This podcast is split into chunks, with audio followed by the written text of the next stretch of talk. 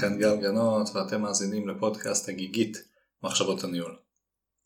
היום אני רוצה לשלב שני נושאים, שהאמת שעל שניהם לדעתי כבר דיברתי בעבר. הראשון זה קבלת החלטות ואופן קבלת החלטות, והשני זה מה שאני קורא לו הפורום המייעץ, כלומר האנשים שתומכים אותך כמנהל כשאתה רוצה בעצם לקבל החלטה.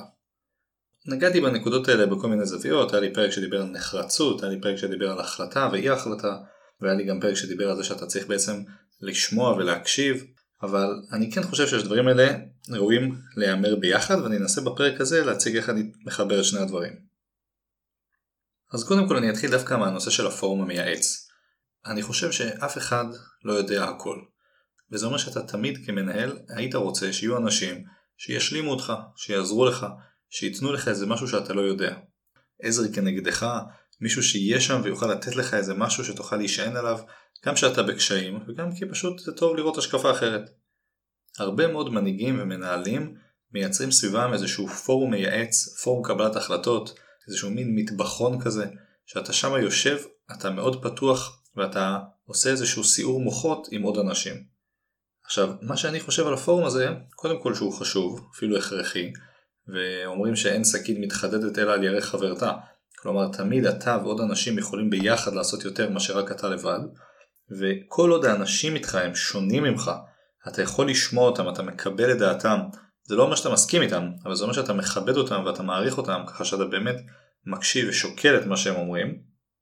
הפורום המייעץ הזה, הוא בעיניי צריך להיות איזשהו חלק אינטגרלי מתהליך קבלת ההחלטה. עכשיו למה אני מחבר את זה לנושא השני של בעצם קבלת ההחלטה? כי בסופו של דבר בעיניי, למרות שיש את הפורום המייעץ, אתה זה שצריך לקבל את ההחלטה. אתה או את, המנהל או המנהלת. בהקשר הזה, מישהו צריך לשבת בראש השולחן. עכשיו לשבת בראש השולחן זה לא רק דימוי שיש שולחן ומישהו יושב בראש וכולם מסתכלים עליו, זה איזושהי תרבות, איזושהי אווירה, זה מה שדיברתי בפרק של הנחרצות. מישהו צריך לייצר את הוודאות ואת הביטחון לכל השאר. עכשיו, חשוב להגיד הדעה של האנשים האלה שמייעצים לך היא חשובה, אך אינה קובעת. אתה זה שקובע, ואתה צריך להקשיב לדעות החשובות ובסוף להחליט.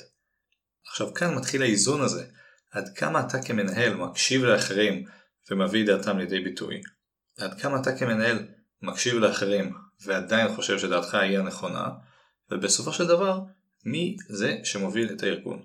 הפורום כקולקטיב, הקבוצה הזאת של הייעוץ של המטבחון הצמוד, או המנהל כאינדיבידואל.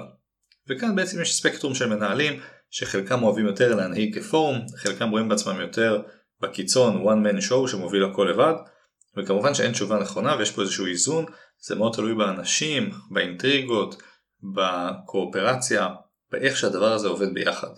אני אישית חושב שהפורום הזה צריך להיות כמה שיותר קרוב, כמה שיותר מהימן, כמה שיותר לייעץ, אבל בסוף המנהל הוא זה שצריך לקבל את ההחלטה. אחד המשפטים הנחמדים שאני אומר על זה, זה שיש הבדל בין ועד בית לבעל הבית. בסופו של דבר, תראו את האיחוד האירופי אל מול הברית. איך אתה מקבל החלטה כשיש הרבה אנשים מעורבים, אל מול מישהו אחד שמוביל את הארגון. עכשיו כמובן שיש יתרונות וחסרונות לכל שיטה כאן, אבל בעיניי כשיש מישהו אחד שמוביל זה מייצר את הוודאות, זה מייצר את הביטחון, ואני חושב שזה עדיף מאשר איזושהי חלוקה. אה, למשל יש עכשיו אה, טרנד כזה של co-CEO, מי ששמע את זה, זאת אומרת שני מנכ"לים לארגון שבעצם משתפים פעולה והם שניהם המנכ"לים. אז כמו שאתם יכולים להבין אני פחות מתחבר לזה. אני חושב שצריך להיות מישהו אחד שמוביל, ובסופו של דבר המנהל הוא זה שצריך לקבל את ההחלטה ולהוביל את הארגון. זהו, אני מזמין אתכם כמנהלים לחשוב איפה אתם בסיפור הזה, עם מי אתם מתייעצים, מי הפורום שלכם, עד כמה אתם נותנים לו מקום, האם אתם מקשיבים לו, האם אתם עושים את מה שהם אומרים, האם אתם מנהל שמכתיבים לו את העשייה? אני חושב שבסוף אלו דברים מאוד חשובים כדי לגבש את הזהות הניהולית ובעזרתה להוביל את הארגון שלכם קדימה. היו לי כמה מקרים בקריירה הניהולית שלי שאנשיי התנגדו נחרצות למשהו שרציתי לעשות. כלומר קרה לי סיטואציה שישבתי עם חמישה מיועציי הקרובים כמנהל, חמישתם חשבו משהו אחד ואני אישית חשבתי משהו אחר.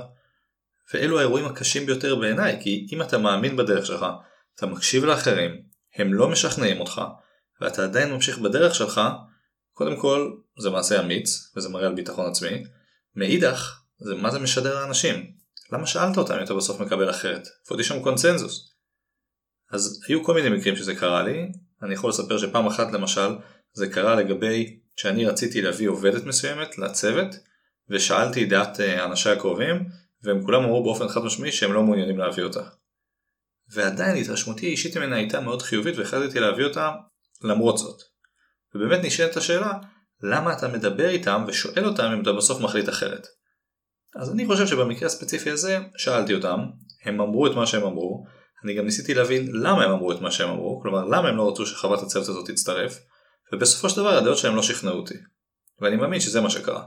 כי אני רוצה להאמין, וזה גם מה שאני משדר גם עכשיו וגם לאנשיי, שדעתם חשובה. אך כמו שאמרתי, לא תמיד קובעת. אני שוב חוזר, הנקודות האלה של להתייעץ עם אנשיך הן מאוד משמעותיות, אבל בסוף בל נשכח, המנהל הוא זה שצריך לקבל את ההחלטה. זהו כרגיל, עד כאן, מקווה שזה היה רלוונטי, הסכמות, אי הסכמות, הערות וכל דבר אחר מוזמנים לפנות דרך האתר הגיגית.co.il או דרך דף הפייסבוק הגיגית מחשבות הניהול.